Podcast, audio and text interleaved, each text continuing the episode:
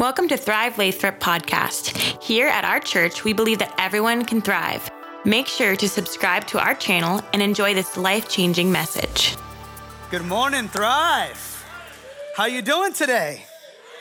Good. It's so exciting to be with you all. Very excited for this morning. For those that do not know me, my name is Pastor Chris. I get to serve as the lead pastor here at Thrive Church. And love this house, love what God's doing. Isn't God doing something special in this season? I really feel it. And listen, before we move on, just got to give a shout out to Pastor Lori and the ladies team for ladies conference. Breathe conference yesterday, powerful stuff. It was so good. It was so good. And for those of you that showed up, thank you for coming. I believe God really spoke to you and challenged you. One of the things I love that we do in this season as well is we really connect our events, whether they're conferences or camps or things like that, to our group launch. So that way we make sure that it's not just a cool event, but that God's actually leading it into small groups. Because it's not just about encounter, it's about discipleship. Come on, you know what I'm talking about? Like we gotta know Jesus, and then we gotta walk with people who know Jesus as well. And so just a powerful event, and I just wanna give a shout out to the team. It was really awesome to see. Fellas, I'm just gonna tell you right now, y'all gotta step up this year, because it was fire.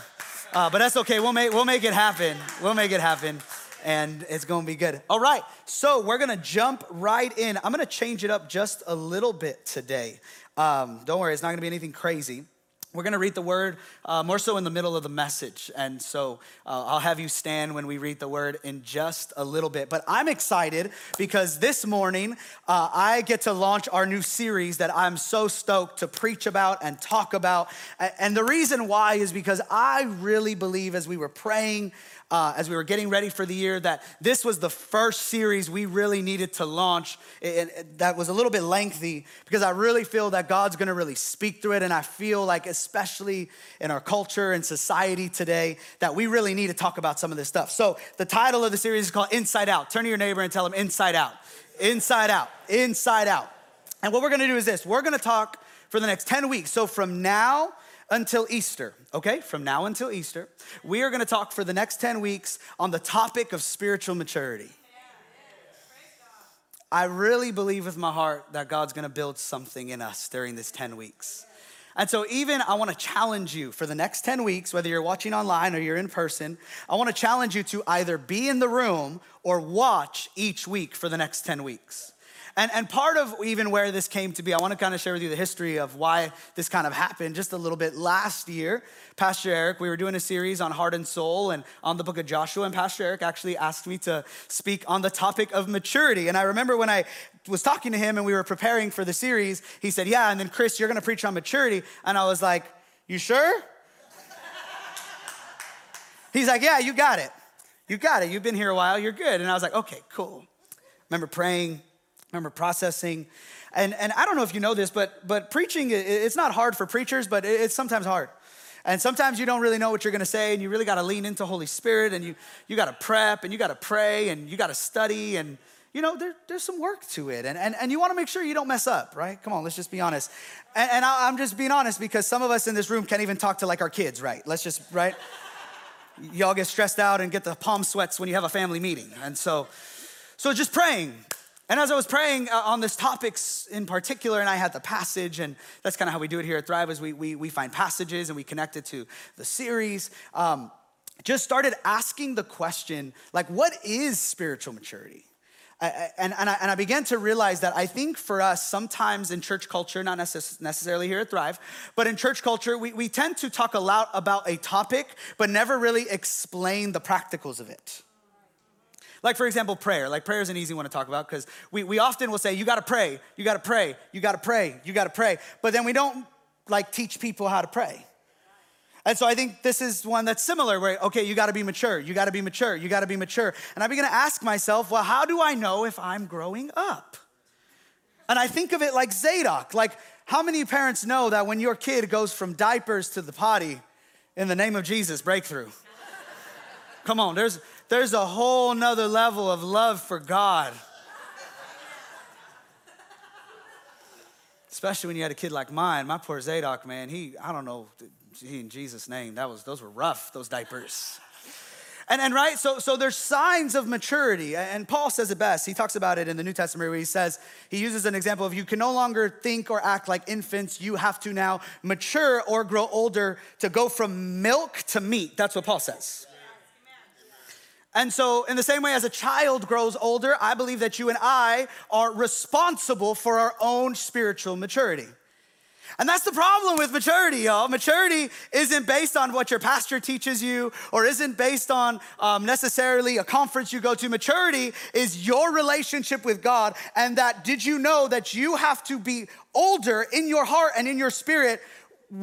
You have to grow older. You have to mature in Jesus. You have to be older now than what you were before. Yes. Yes. You have to. You have to. And this is one thing I love. Pastor Eric, he talks about this all the time. He says, I don't care what you did 20 years ago for Jesus. What are you doing now? What are you doing now? And so what I did last year, and then I actually preached on this, but I only preached on like a few of these. I did it like really fast, is I felt like God gave me 10 signs of maturity, 10 things that you and I need to grow in. So they're not steps. Like this isn't like a 12-step program. That's not what we're talking about. It's like step one, this, step two, this. No.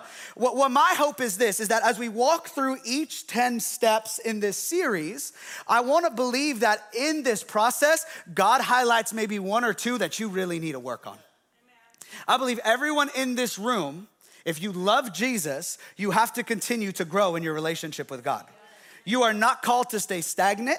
You are not called to stay idle. You are not called to be complacent. If you're gonna be in here and you're gonna say, I follow Jesus, I love Jesus, I'm gonna choose the way, I'm gonna be a disciple, then you gotta mature in Jesus. And here's the thing about maturity. Oftentimes in the Christian life, maturity is internal before it's external. It's internal. There's things you have to grow on the inside. And that's the hard thing sometimes with Christianity, because what we tend to do in society is we judge success based on stuff. You don't, yeah? Wow, that person looks so good because their family looks cute on Instagram, and they got the house and they got the car and they got this and they got that. And then how many of you, you've met them? You've met people who on the outside look like everything is good, but on the inside, they're dying on the inside. On the inside, they still act like they're in middle school with their friends. Come on, let's be honest. There's a thing in them that hasn't grown up yet. And then you meet the person that has nothing on the outside like the world would define as success, but in the inside, there's something beautiful that Jesus has done. And so it's internal. Maturity, first off, before we even get into it, maturity is internal. And so I believe these 10 things we're gonna talk about are 10 things that internally God needs to develop in us, so that way you and I can know, are we growing in Jesus? So we're gonna talk about them the next few weeks. And there's gonna be, for today, for example, we're gonna talk about grace, okay? And you might leave today thinking, I'm pretty good at that. Like I got that, and I have a good understanding of that. But then the next week, we're gonna talk about something else, and you're gonna be like, oh man, Jesus, I gotta work on that one. And I hope that you leave this series and you leave church week in, week out, letting Jesus challenge your heart and saying, you need to grow in this. You need to grow in this. You need to grow in this. You need to grow in this. Some of you might need to grow in all 10. That's okay. We're praying for you. That's all right. Some of you might got 5. Some of you might have 3. Some of you might have 2. I guarantee all of you have at least one. And if you feel like I got it, well, then now it's your job to help someone else who needs to grow in it. Does that make sense? And so I like to use this illustration, for example. I just found a piece of wood. You know, it's Lathrop. We got a lot of trees and stuff out here. I love the fact, though, like when you go to Yosemite or you go to the National Forest, and don't get me wrong, it's not like I go every weekend. Like, look at me. I'm not like a forest guy. Let's just be honest. I like the city. I like air conditioning. I like books. I like the movie theaters. But I've always been fascinated that the trees are massive, massive, massive, but you can't tell how old a tree is based on how tall it is. You have to tell how old a tree is based on the rings on the inside. And in the same way, can I tell you that you cannot measure a person's spiritual maturity or spiritual age based on how old they are? You have to see how old they are on the inside. This is why you have Christians who are 25 that are more spiritually mature than Christians that are 70. I love what Leonard Ravenhill says. I've said this quote before on this pulpit. He says, spiritual age is not based on the time of your age or the date of your age. It's based on obedience. It's based on how you have allowed God to work in your heart and work in your life. And so I believe these 10 things we're going to talk about in the next few weeks are 10 rings in your heart that you need to have these identified in you, that when people see you or people talk to you, they're going to be like, wow, you have grace on your life, or you trust Jesus, or you have perspective. And we're going to talk about these things the next few weeks. So today, we're going to start with the topic of grace. Stand to your feet with me. Come on, stand to your feet with me. We're going to read the word this morning. And we're going to go to Romans chapter 6. And so if the title of this message today is just grace, you can write that down. We're going to talk about grace today. And it says this in Romans chapter 6, verses 1 through 4. And it says this: what shall we say then? Are we to continue in sin that grace may abound? By no means. How can we who died in sin still live in it? Come on now. Do you know that of all of us who have been baptized in Christ Jesus, we're baptized into his death? We were buried therefore with him by baptism into death, in order that Jesus, just as Christ was raised from the dead by the glory of the Father, we too might walk in newness of life. Come on, let's pray. Jesus, I pray as we launch this series, God, speak to our hearts. Holy Spirit, I pray that we would be so open to what you have to say. Jesus, I pray right now that this wouldn't just be a cool series with some cool titles, but God, I really believe that there is something you are trying to build in us and a depth you're trying to develop in us. And so God, I pray that we would lean in and we would hear to what you're saying to this house and to us and to our families. And God, I pray that Holy Spirit, you would speak through me, that it would be your words, not mine. And we trust you and we give you the rest of today. In Jesus' name, the Thrive family said, amen, amen. Amen. Go ahead and have a seat. And so grace, I believe the first thing you and I have to mature in, if we're gonna talk about maturity, we're gonna talk about growing up, we're gonna, right, like how a little kid, they no longer in diapers, or they're actually eating at the table by themselves, or they can tie their shoes. Come on, somebody, you know. I believe the first thing we gotta talk about is grace. You and I need to have a proper understanding, a proper insight, and a proper relationship with the God who gives grace. And this one in particular, I feel is very important today, because I feel like we have a lot of misunderstandings of what grace is. I believe in this day and age, in this culture and society, there is a huge misconception of what grace is. But I want to tell you that the only way you're going to mature in Jesus, the only way you're going to follow Jesus, the only way you're going to walk with Jesus, the only way you're going to be able to do this thing is you're going to need grace. You're going to need it. You need it, I need it, we need it, because grace is the thing that God gives us. And we're gonna explain it in a minute, but grace is this powerful, powerful thing that God gives us, so that way you and I can function as a believer, can function as someone who chooses Jesus. Grace is the differentiator between us and many other religions. Grace is one of the main reasons why this walk, this way, is different than any other way. Why? Because it is this kindness and goodness of God. It's this love of God, but then also it's this thing that God gives us that empowers us to live out the thing that we're called to live.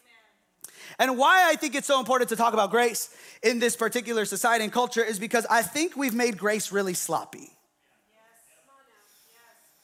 I think we've made grace into this concept and into this idea that we think allows us to do whatever we want. I love what Paul says in Romans. I wanted to start it off with this because all throughout Romans is talking about grace, right? You could spend, years in the book of Romans. That's how good the book of Romans is. And Paul, just in this quick little saying, as he's developing and teaching and talking to the Roman church about grace, he's challenging them about grace and understanding grace and making sure that they're not just completely into the law and they're trying to understand. But then he says this, which I think is so key, because I think this is a perfect statement to combat on how grace is taught in society today. He says, but guys, grace isn't this thing that lets you sin more. Grace... how dare we think that grace is something we could use and abuse?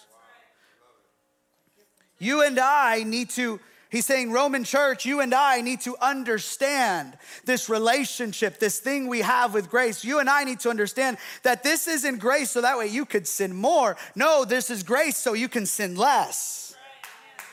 This isn't grace so that way you can just have a get out of jail free card. I think sometimes we treat our relationship with God like a Monopoly game or like a video game. And sometimes we just think, oh, I'll just press reset. No, that's not how it works. We don't have grace so that way we can abuse it and manipulate it. And Paul's, and I think you guys catch that. And so Paul, I just love it that he's describing it, he's understanding it. And I love that what he's doing in this passage is trying to get the Roman church to understand what grace really is so that way they can do all that God has called them to do.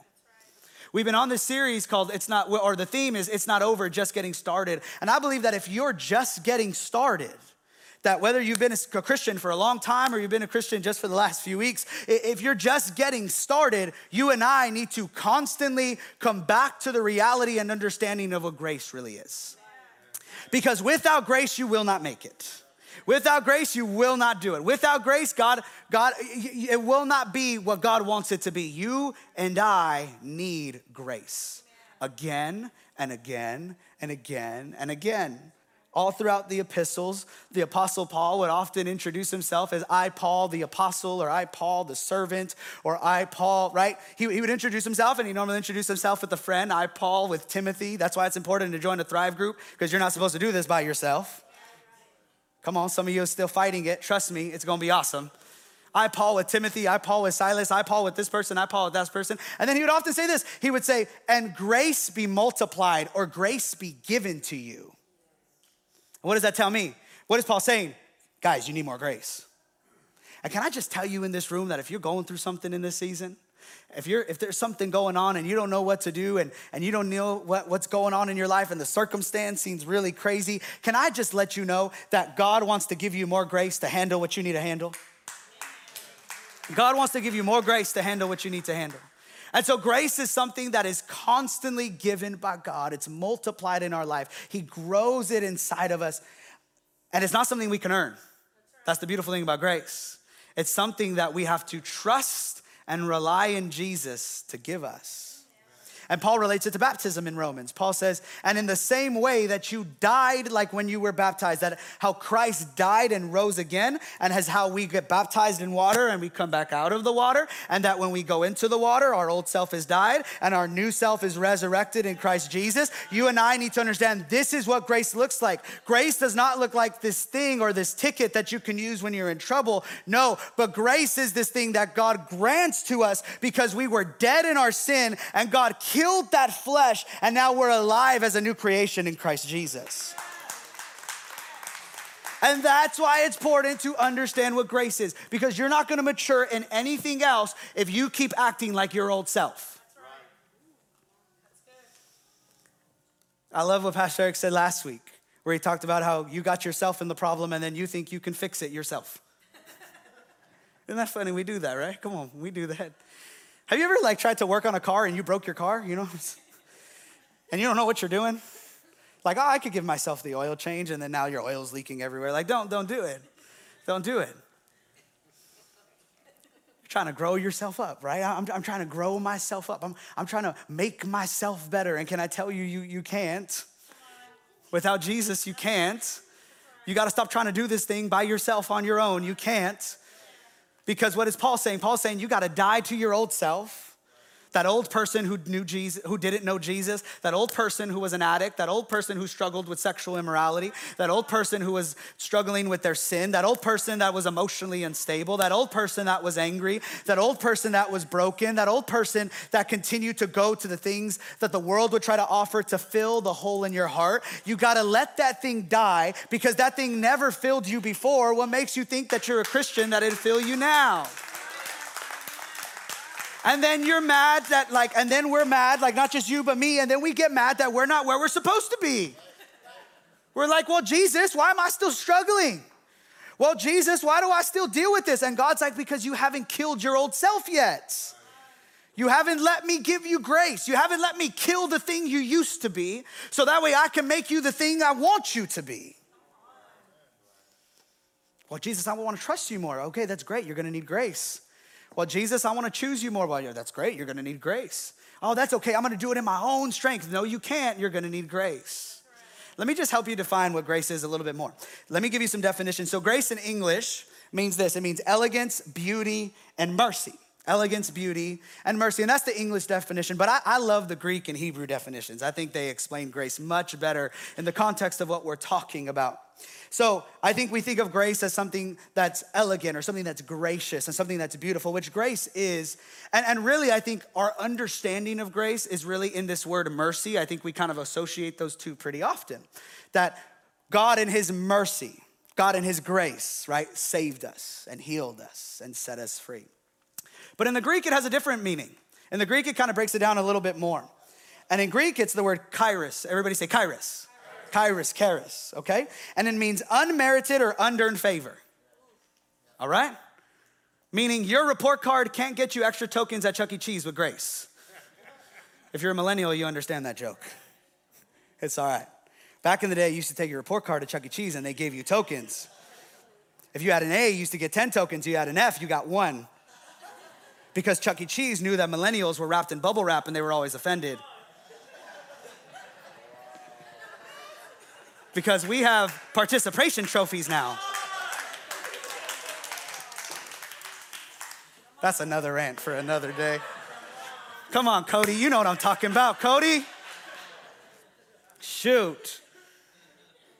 I signed my kid up for, sorry, hold on. I signed my kid up for T-ball the other day, and you know what they said? They don't keep score. And you know what my wife said? Because she's from Stockton. She's like, well, we don't have to have him play.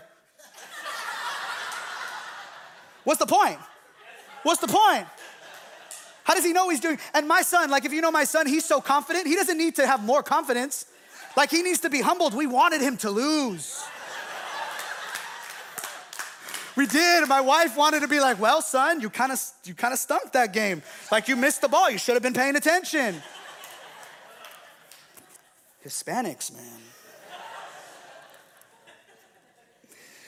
Unmerited grace and favor. I guess that's what T-ball is for him, I guess. Unearned, unmerited, he's got favor on it, whatever. Unmerited grace. Unmerited and unearned favor. The Bible describes charis as a gift from God. And then, I love this, describes it as a divine influence and the governing of the heart to be released. So one of the things we have to understand if we're going to understand the relationship you and I have with grace is that grace is not just the mercy of the believer to get out of hell, but it's also the empowerment of the believer to do what God's called you to do to bring heaven on earth.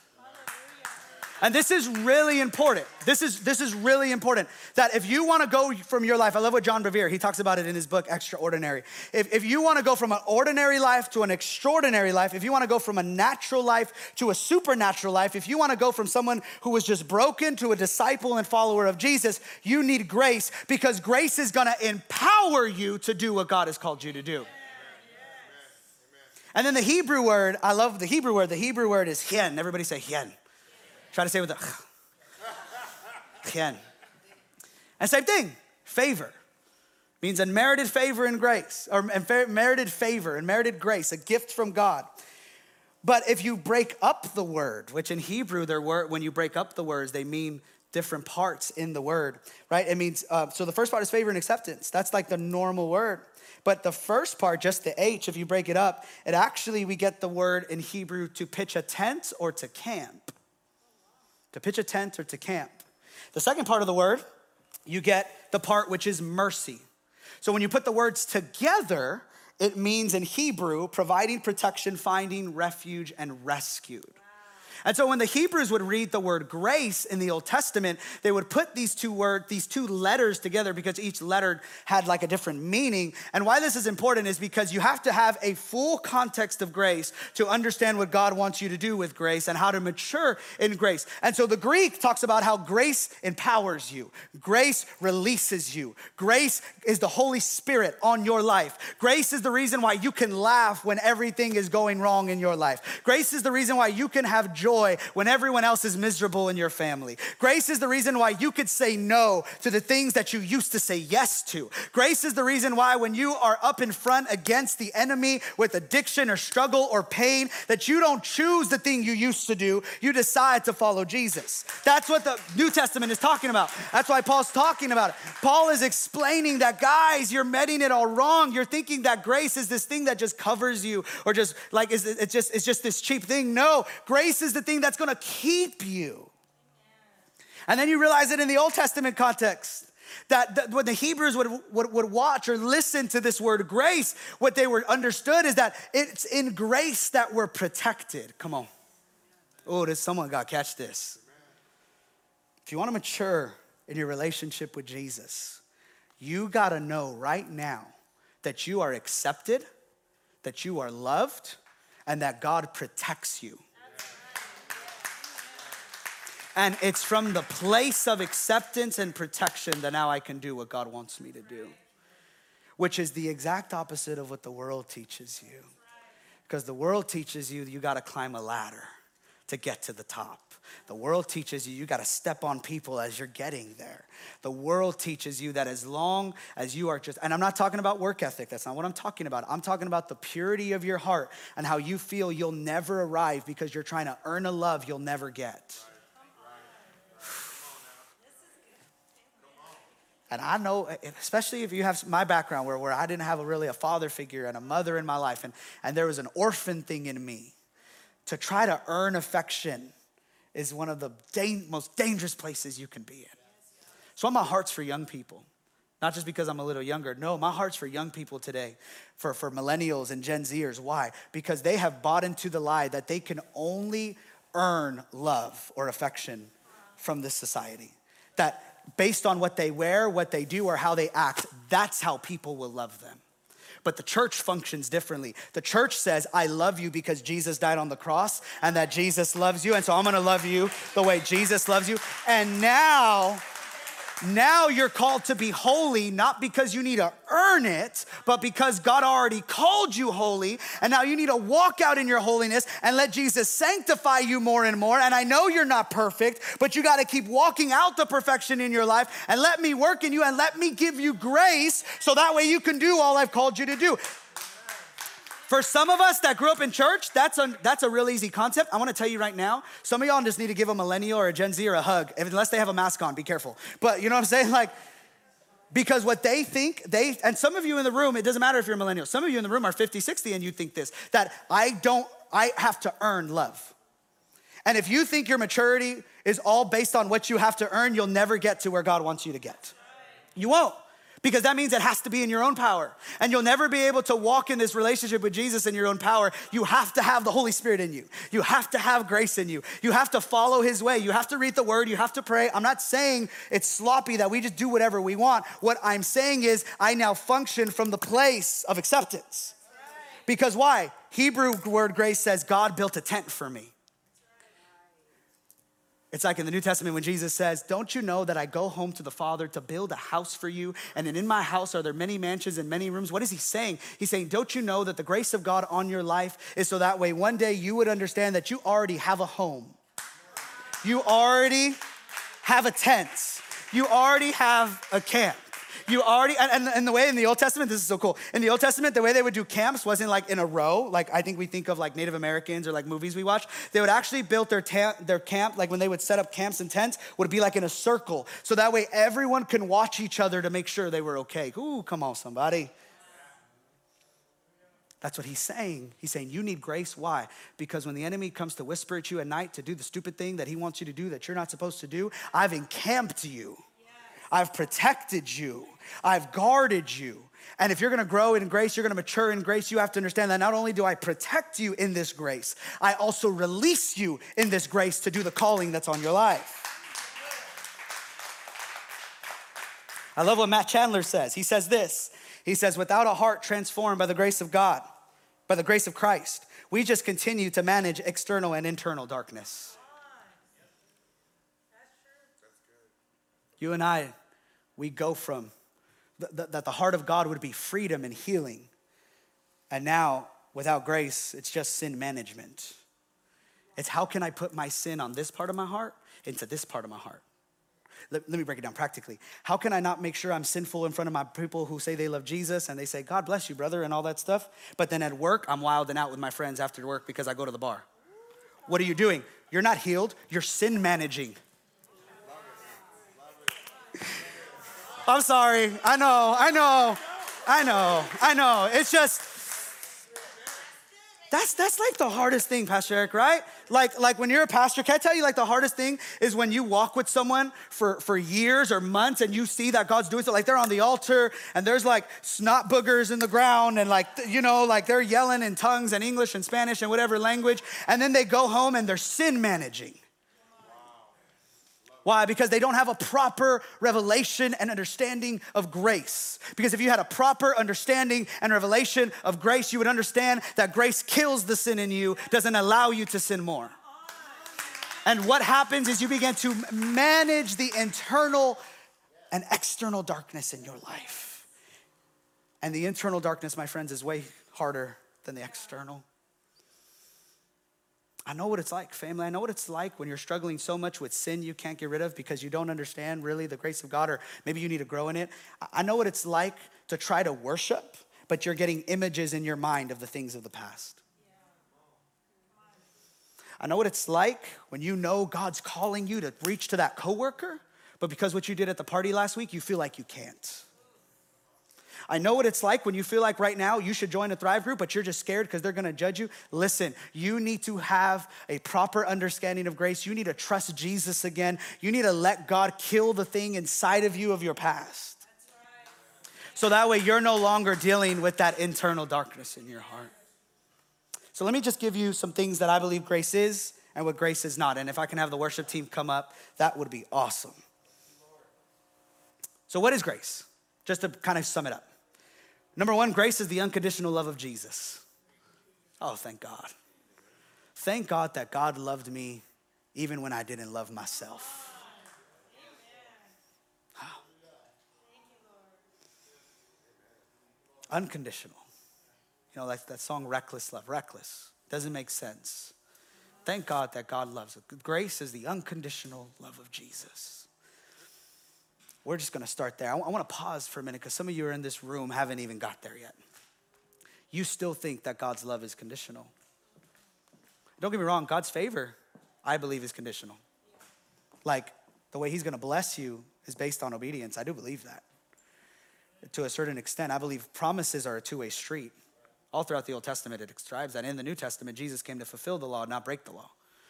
But some of us can't get to this idea. And it hurts me. Because it's a lie. The enemy has lied to you that you really think Jesus doesn't love you. I want to let you know he does. Amen. Number two is the empowerment of the disciple. Whoo, come on. Did you know that grace is to empower you, not to enable you? Amen. Grace empowers, it doesn't enable. Because enablements, and I think for those that come from a background of addiction, you really understand this term because that's what I come from. They always talk about this. You don't want to enable the addict, you want to empower them. Enablement means I'm going to let you keep doing what you're doing. Empowerment means I'm going to give you the strength, the courage, and the tools to stop doing the thing that's hurting you. It's the empowerment of the disciple. Number three is the justification for a sinner. Grace is the card that when Jesus is our advocate, the Holy Spirit's our advocate, and we go against the judge.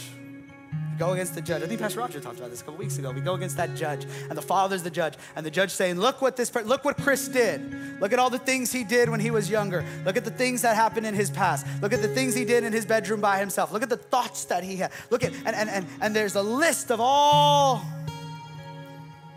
the stuff, a judgment against me in my heart, and rightfully so, because I'm a sinner that didn't know Jesus.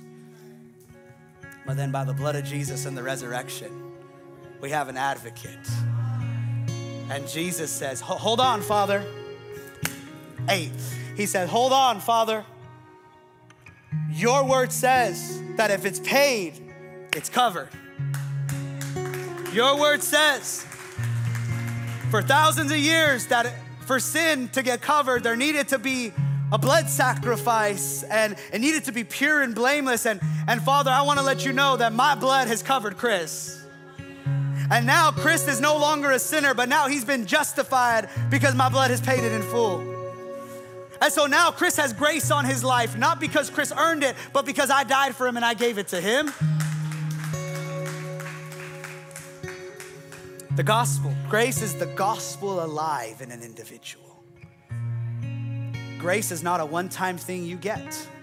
Grace is something that God continues to mature you in, so that way you can continue to mature in Jesus. Let me tell you what grace is not. Is that cool? Grace is not a cheap religious concept.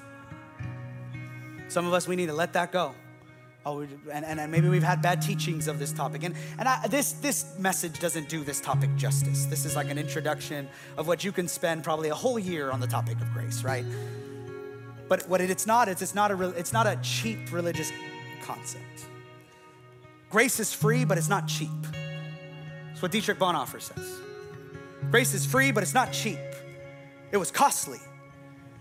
Bonhoeffer explains it like this, and Pastor Eric has even said this quote, and I've said this quote because it's like one of the best quotes ever. Grace will cost you your life because it cost Jesus his life. That's what Bonhoeffer, he explains it, and I'm paraphrasing it, but it will cost you your life because you can no longer be the person that you used to be. You have to die to yourself to accept grace. The Bible says you have to lose your life to find it. So it's not cheap, it's costly, but it's free. And we don't understand that in today's society. It's not an idea to be manipulated. You do not get to come with your concepts and your ideas. And listen, guys, we have to be very careful with manipulating scripture based on what our sin or our life looks like. Deconstructionists do this today. It's a whole theological movement where people are trying to deconstruct the word or piece apart the word to the parts that they really like to fit the cultural and societal norms. It's heresy. It's unbiblical. It's just plain dumb. It doesn't make sense. You can't, and it's where Paul talks about knowledge being knowledge that puffs up. It can't be manipulated. Grace is what grace is. And you can't manipulate it, and you can't mess with it, and you can't turn it and try to mold it. Just like you can't try to tweak or mold God or his word. You can't. Grace is an attribute of who God is, and so if it's who God is, you can't. You just can't. It's not a man-made gift, strength, or skill. I know some of you are nice. Some of you aren't, and we're praying for you. Come on, you know what I'm talking about. Just kidding. We have nice people at Thrive. Everyone's nice because y'all have grace. It's not something you conjure up. So it's not a man-made gift, strength, or ability. And lastly, a commodity that is earned. It's not something you can go to the scoreboard every night. You just got to ask for it, and you got to let Jesus give it to you. That's probably why grace is one of the hardest things to work on in this series, and that's why I start with it first, because you have to be like a child the same way. So Zadok's birthday's this week. He turns 5. Yeah, so excited. He loves presents too much. He loves presents. Like, it got to the point where he was like, Dad, where's my present? I'm like, bro, it's Thursday. Like, it's just a Thursday. Like, or every time I go to Target, Dad, where's my toy? What do you mean, where's your toy? Come on, dude. He loves gifts. But one of the reasons, as a dad, actually, I love giving him gifts because Zadok has the best reactions. You know if he loves it or he doesn't. He's that kid. Right? If he loves, he's like, what? Thank you. Ah! Like, he just freaks out. Ah! Or he's like, oh, this is cool. I love giving my kid presents, though. I love it. It's like the best, especially when I know he's going to love it. It's like the best. Like, I got him a pair of Jordans for Christmas, and I knew he wanted a pair of Jordans because Dad wears Jordans. And he opened them, and he's like, oh, my gosh, Dad, I can match with you now. Proud dad moment. Proud dad moment. That he was more stoked about the Jordans than the Pokemon cards. Come on. But what I love about Zadok is this, is that Zadok is always in the posture of receiving. He's never like, oh, I don't deserve that because I wasn't a good boy today. He's like, oh, okay, cool. Give it to me. Oh, that's okay. That's awesome. And then I love it. This house, you guys have blessed Zadok so much. There's people that he's never even met and they give him a gift and he's like, what? You're amazing. And you know what Zadok does? It's so crazy. Zadok has he's 5. He's gonna be 5. He has the craziest memory ever. We go through his room, when he cleans his room, because his room's always a mess. We'll clean his room and Zadok will be like, yeah, that he gave me that. And this person gave me this. And this person gave me this car. And grandma got me that. And auntie gave me that. And Thea gave me that. I'm like, bro, how do you remember that? Because in his heart, he's like, because I'm, and he says this, he's like, I just really like it. In his heart, he's so grateful for the gift that was given. And so you and I gotta get to the place, kind of like Zadok, where you and I have to be ready at all times to receive from Jesus what he wants to give to us. And you and I gotta get out of this place, when it comes to the topic of grace at least, that we cannot earn it. Doesn't mean we're not gonna work hard, doesn't mean we're gonna sin. That's not what I'm saying. What I'm saying is if you're constantly trying to earn grace, that's not how you're gonna mature in grace. You gotta say, Jesus, I just need grace. I love what, theologian St. Augustine says this, and I'm gonna close. He says, because grace is given, not because we have done good works, but in order that we may be able to do them. And I just wanna speak that over your life right now, that God would give you grace, not because you've done good works, but because God wants to have you do good works. So that way you could walk the way you're called to walk, that you could move the way that you can move, that you could speak up the way that God's called you to speak up, and that you can trust in Jesus the way God's called you to trust in Jesus, that you can serve God the way that he's called you to serve God, that you could believe and pray and hope and worship and all the things of a disciple, that you could be generous, that you can give financially, your time, whatever the case may be, all the stuff, the works of God, the miraculous works of God in your life are because of grace and because God wants to give you grace. Do me a favor, stand to your feet. Come on, favor. Thank you again for tuning into our podcast. For more info, please visit our website at thrivelathrop.com. Have an amazing rest of your week.